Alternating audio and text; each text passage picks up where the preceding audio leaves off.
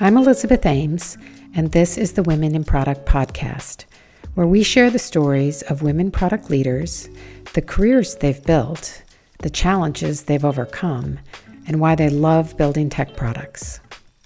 This year, the job market has been exceptionally tough, with ongoing layoffs at a wide variety of tech companies. We thought it might be helpful to hear from members of our community on specific approaches to job searching that worked well for them. In our last episode, Hilary Taverna spoke about her success this year finding a new product manager job with Kickstarter. Hilary was able to leverage her network in an unexpected way to become more visible for the Kickstarter position. In this episode, I speak with Nic Amos, the product manager leader for consumer privacy and fraud operations at Kohl's. Nic shares her unique approach and recommendations for finding and getting a senior level role. Prior to Kohl's, Nic has held PM leadership roles at the Department of Defense, Chief Digital and Artificial Intelligence Office, Jade Data Labs, Bitcoin Depot, and Worldpay. Nic, welcome to the Women in Product podcast. So, I wanted to kind of start. I know this year has been really kind of a tough job market, but you landed a new role as product manager leader, consumer privacy at Kohl's. So I wanted to start by talking a little bit, if you could tell me about the role, because it's kind of a unique title. So it makes it a little bit hard to figure out, like, what is that role exactly? So could you help us understand that? Yeah, so I work at Kohl's, a very large retailer here in the United States. Um, for consumer privacy, it's really focused on empowering our customers, our consumers to really control the way that their data is used. So that is a role that I was originally hired for. Um, about 60 days in, my boss said, "Hey, how do you feel about pri- about fraud?" And I said, mm, "Okay." and so that is how I am a product manager for consumer privacy and and fraud. Yeah. And so you're over this fairly good size area of things that need to be done that are fairly complex. Some involving UI in front of the customer, some of it sort of more behind the scenes, probably. Yes. Um, and similar to this role, as well as my previous role, I was working for the Department of Defense. I think this role lies heavily in strategy, but also a little bit of like legal and policy. Ah, yeah. Excellent. Okay. So, how did you find and then land this role? I love telling this story. it's nothing too uh, extravagant, but whenever I'm in, I meet people or I'm in a Facebook group and someone asks, Does LinkedIn really work? And I'm like, Yes, let me tell you how LinkedIn works. I have received my past three or four opportunities from LinkedIn. And with this role in particular, I'll tell anyone like, not every company has the budget or they're actually utilizing all the features for for LinkedIn. So sometimes an individual will just post a role that's located within their company. And so I was just doing a search for um, hiring product manager. That's a good search to um, like a boolean search to do with LinkedIn and it'll just pull up wherever someone has posted I'm hiring a product manager in my company and I saw this opportunity at Kohl's I reached out to the individual that posted it. And maybe two days later, the recruiter was wanting to schedule an interview.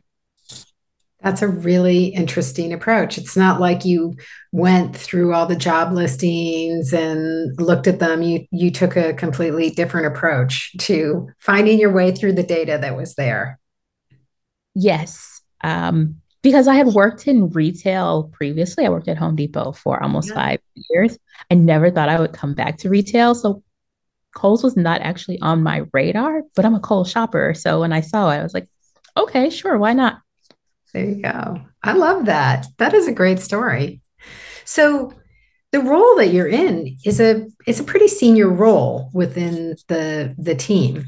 Um, so how did you approach that? Like, did you do something substantially different in looking for a more senior level job and or is it more just accumulation of knowledge over time?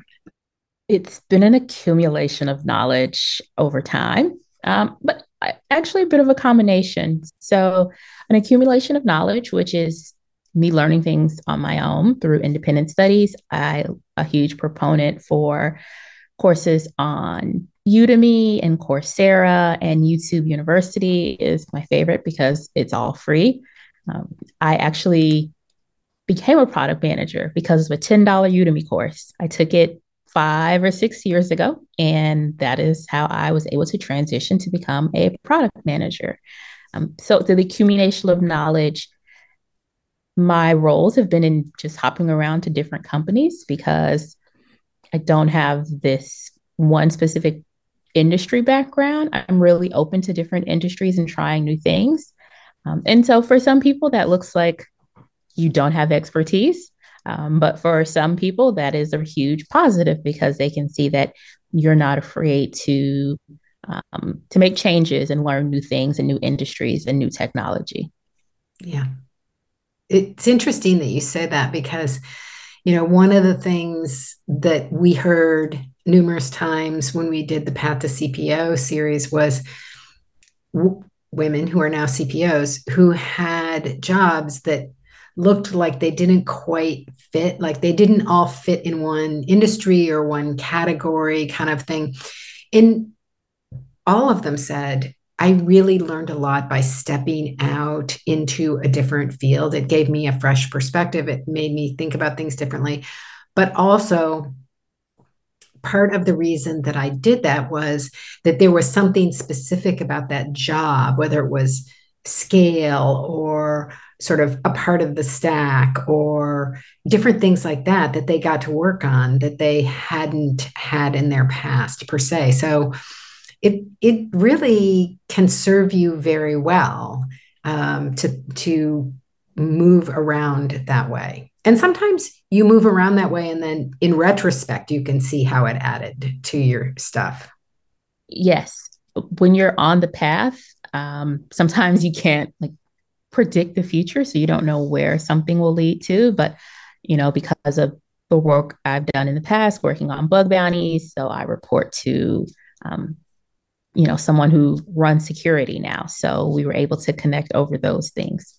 But previous to that, I didn't have an experience with running bug bounties. That was just something I, I learned. So I always like to remind people that a lot of the technology piece that can be learned. That's and then each company you're at will have a very unique way of doing it, their own flavor of it. So those are things that can be learned. It's more of those I know we call them soft skills, but really those more human skills mm-hmm. that I've spent a lot of time really honing and mastering throughout my career.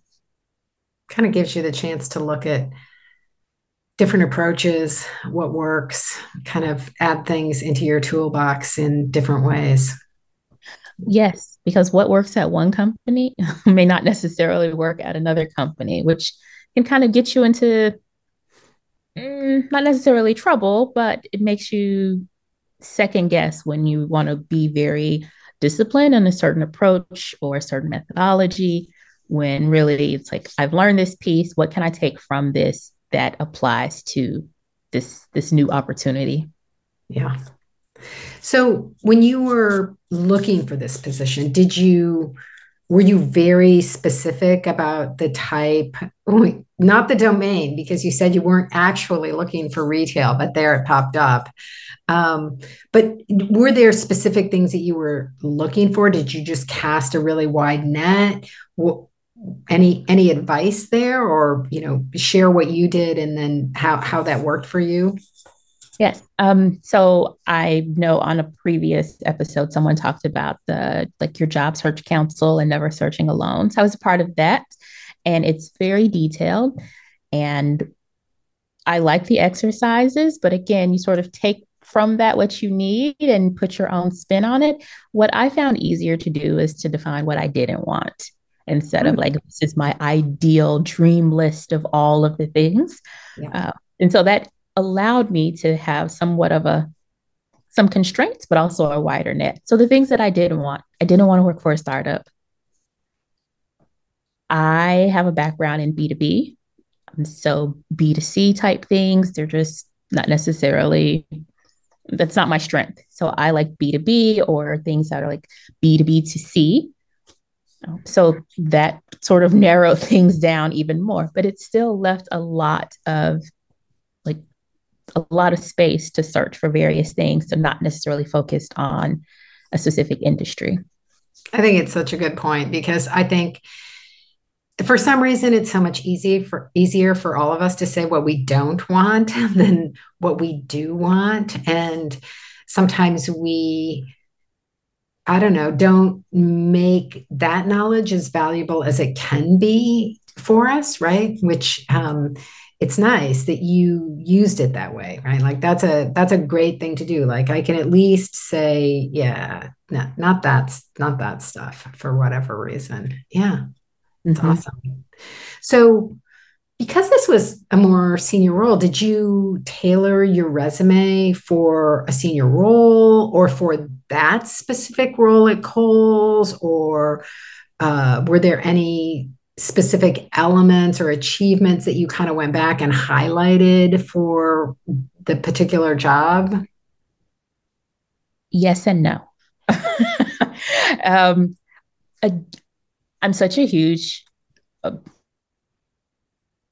another one of your guests was talking about the power of networking. I'm such a huge proponent of networking that quite often in many roles, I've made it through the interview process and someone says, Oh, by the way, we actually need you to go in and apply, like technically apply for the role and send us over your resume.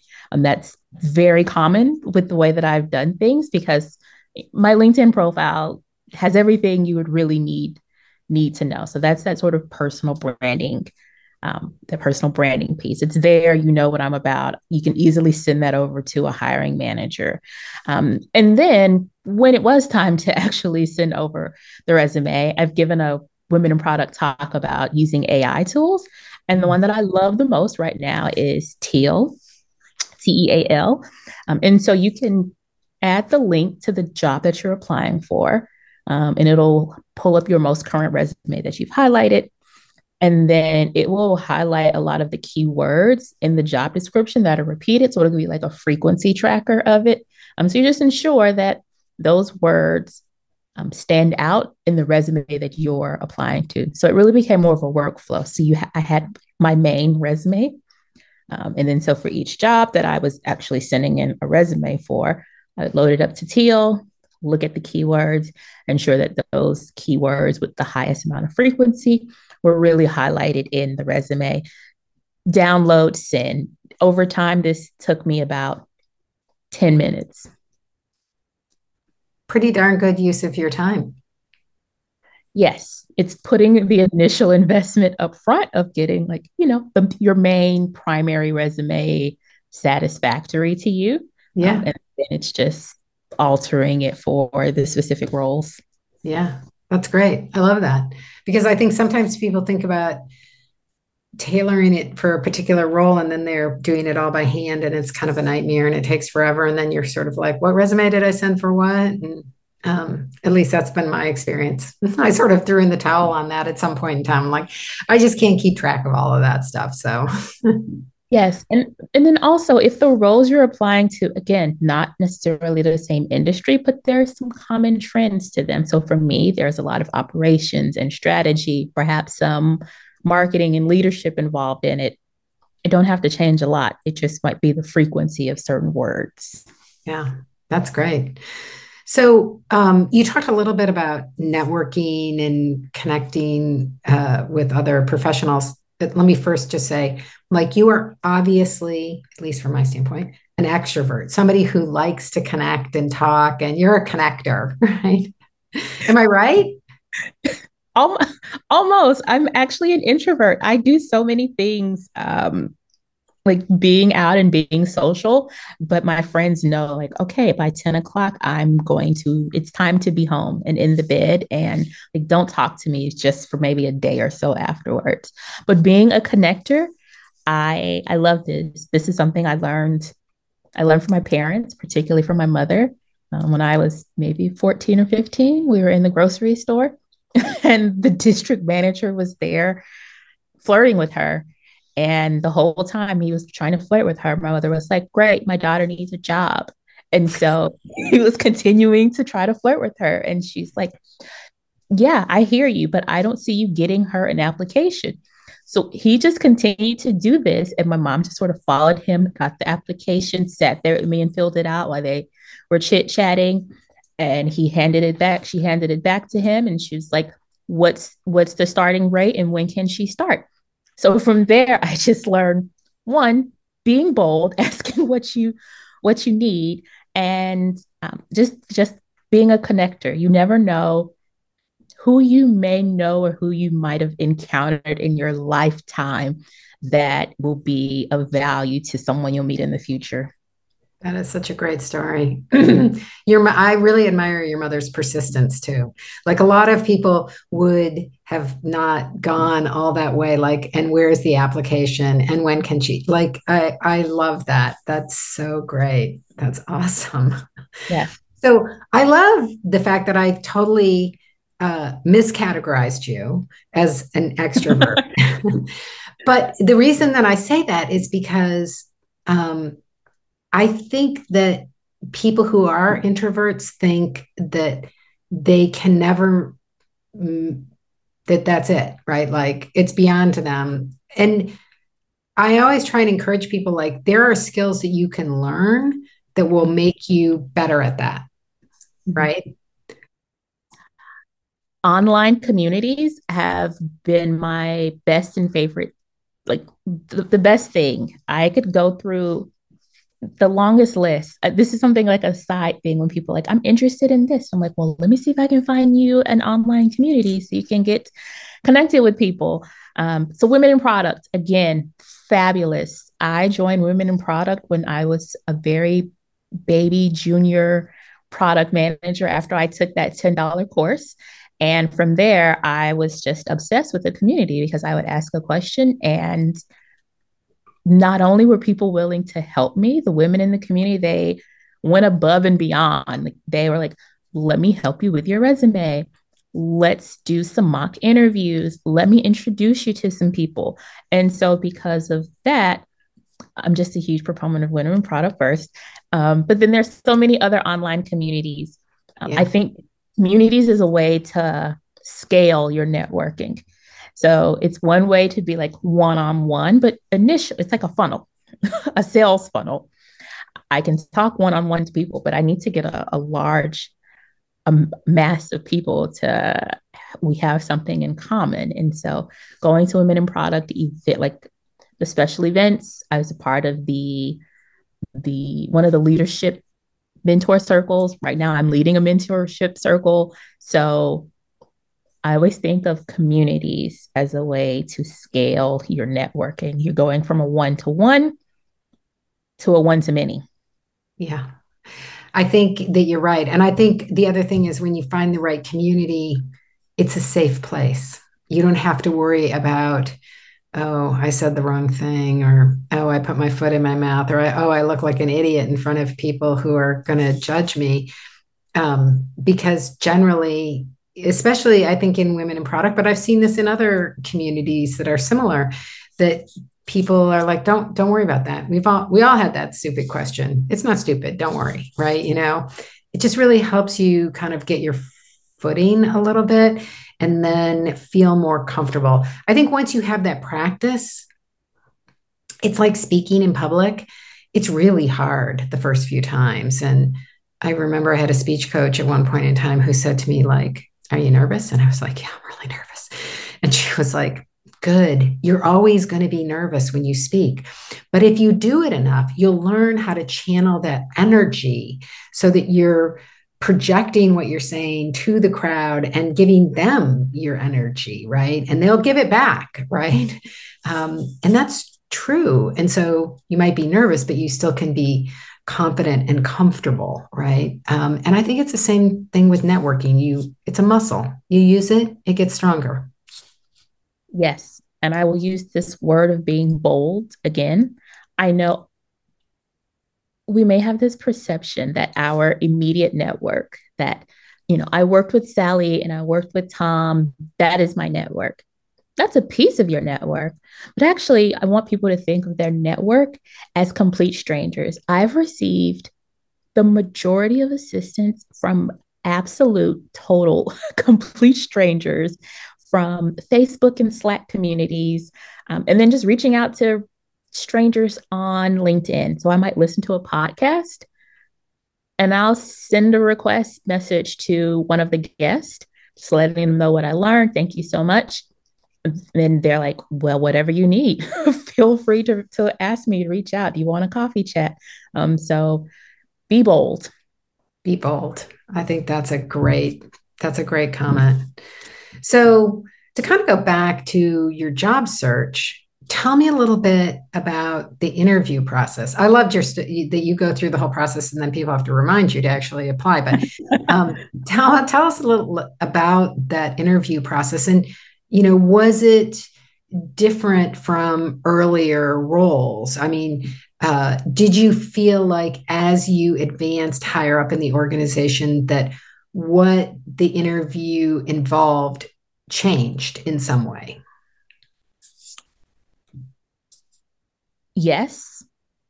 And I'll also, like, I definitely want to acknowledge that the things that I had to prepare for in 2023 were 10 times more challenging than what I had to do in 2020 or 2021. So I when people are saying this job market and the job search is different, they are not wrong. I experienced the same thing. Um, but once I got past that initial shock, I just needed to realize like what was being expected of me. I felt that the interviews were following more of a like a big tech type process. Mm. So even from friends who were saying they were interviewing for very junior level roles, they were like, I feel like this is a a, a FAANG, a, a, a manga type uh, interview process. Um, yeah. And so I would say like that was a change. Um, take home assignments were more common. Um, and then also really speaking to metrics. I think now more than than before, your ability to run experiments and speak to the metrics that you've completed throughout your your work and your and your past experience was really crucial. So I needed to be able to explain what I did and what was the outcome for it. Yeah. Yeah. That's good to know.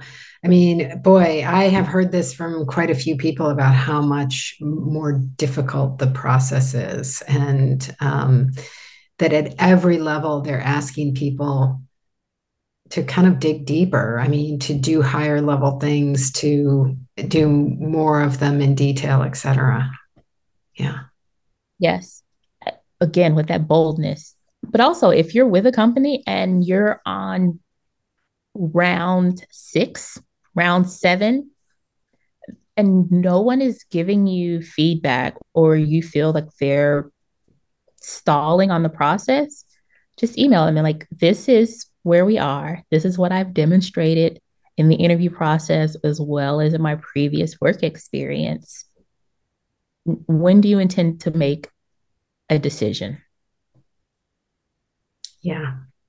Yeah. I mean, I like that a lot because it's asserting that your time is valuable and that um, you're not just a passive participant in the process. And actually, from the point of view of hiring people, it's like you want people who are, you know, willing to take charge of things, I guess, or not not just drift along with whatever's going on.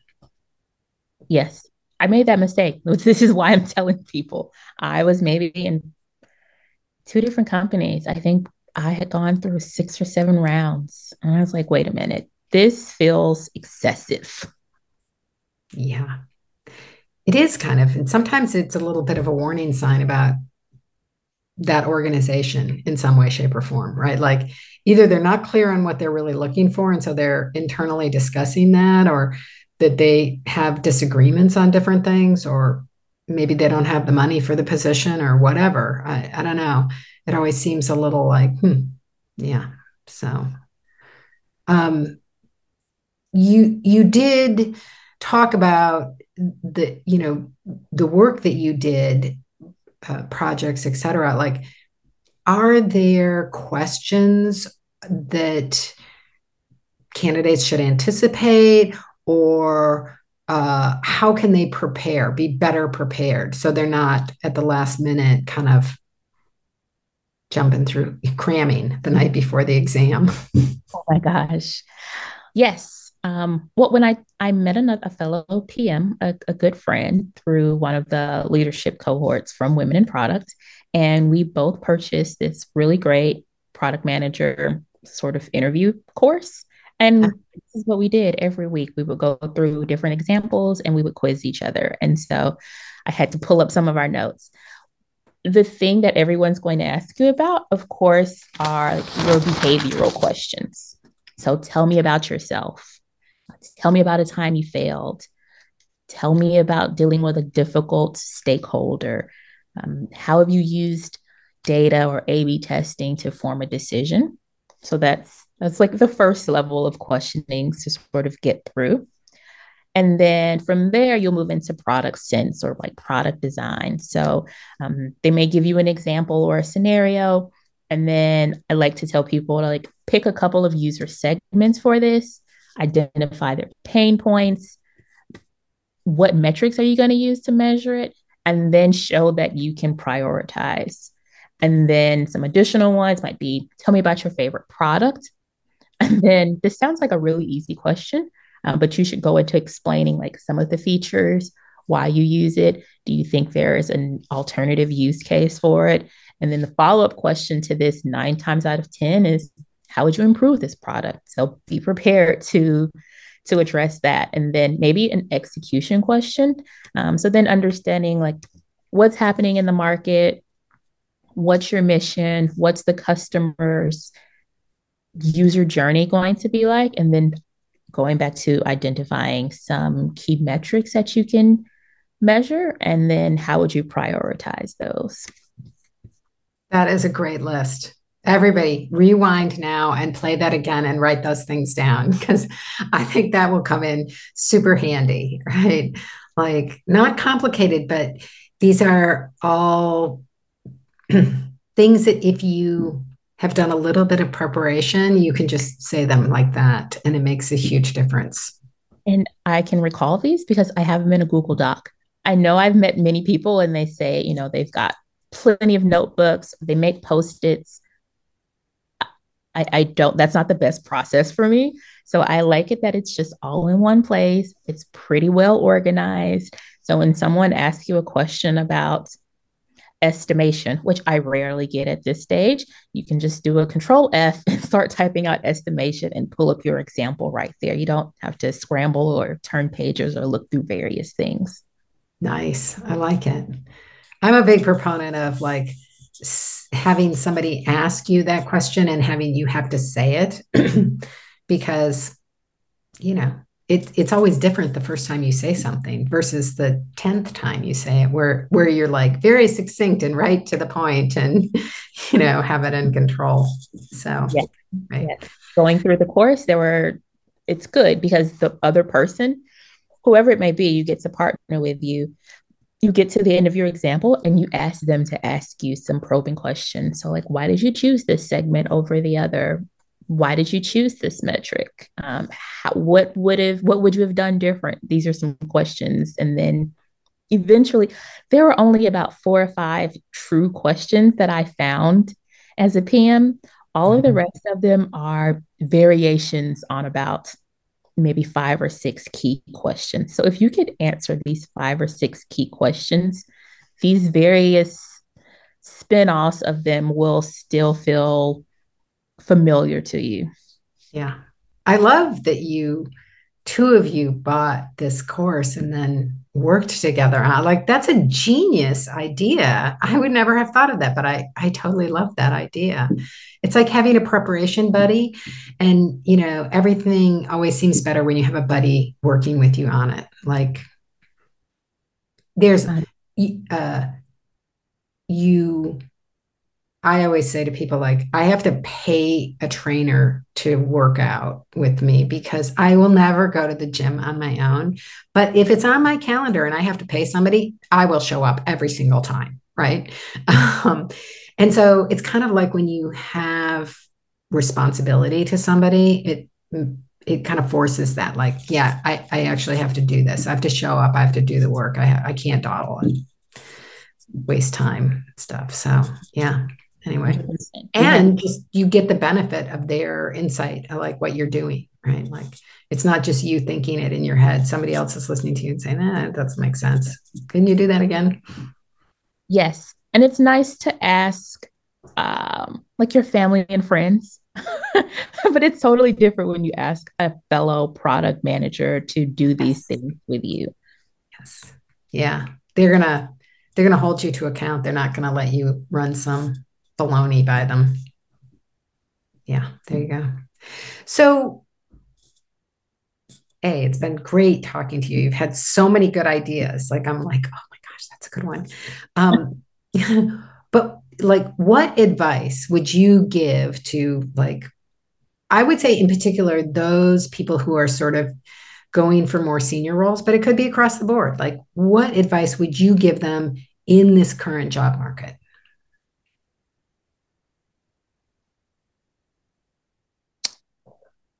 I think about that that book I had to read a bazillion years ago of like going from good to great. it was basically like the things we've done so far. Like that's good. That got us where we needed to do. But like, what are the things we need to do uh, in this next phase to be great? And just from talking to other other PMs and other just professionals in tech in general, I meet so many incredibly talented people that have a level of fear of just putting themselves out there. Um, and so, again, I'm like, I'm going to repeat myself of like, be bold. So when you're reaching out to people, tell them what you need. so, Elizabeth, if you had an opportunity at Women in Product, I would say, Hi, Elizabeth. I'm Nic Amos. Previously, I've done X, Y, and Z that led to 100% growth. I see that you're currently hiring for a product manager role. I would love the opportunity to interview for this. Are you available next week to talk about this? I love it. I am with you. Like, be, ask for what you want, right? Ask for what you want often what I see is people will just send like a connection request on LinkedIn. I'm like, okay, that's thank you. what do you do you need something? Can I help you? Right. Or something else I'll add. I know I'm telling people to like reach out and be bold, but that doesn't only mean to bombard the hiring manager or the recruiter. There are probably 10 other groups or 100 other people within this company that you can reach out to. I often reach out to people in titles mean nothing to me. I'll just say this. So I re- my career started in the call center. So I'll reach out to people in the call center and I'll talk to them because they know about the product, they know about the company very well.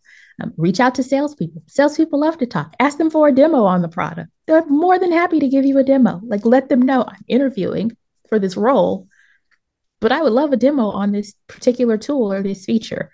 Um, and so that when you're talking to people, if you get when you get to the hiring process or you're reaching out to someone at a higher level, you can say, I've already had a demo of the product, or I've spoken to so and so in the contact center, and I'm very familiar with some of the pain points that you're currently experiencing.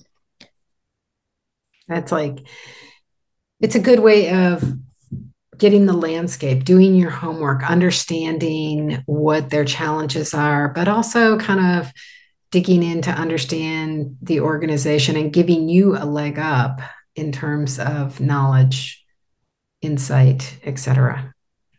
Yes. this also gives you insight if, if this is a company that you actually want to work for. I am so with you on that one. I think, especially in this current environment, it's and I don't want to uh, dismiss people who really urgently, for economic reasons, need a job, but it's easy to get in that mode of like, well, I'll take whatever job comes along, right? And sometimes that just gets you into deep trouble. Um, but even if you end up taking it, at least you'll know what you're taking. At least you'll understand what you're stepping into. And that gives you a, a, leg up in dealing with whatever comes your way. It's been great talking to you. You had so many great suggestions. I love it. Thank you. I'm honored.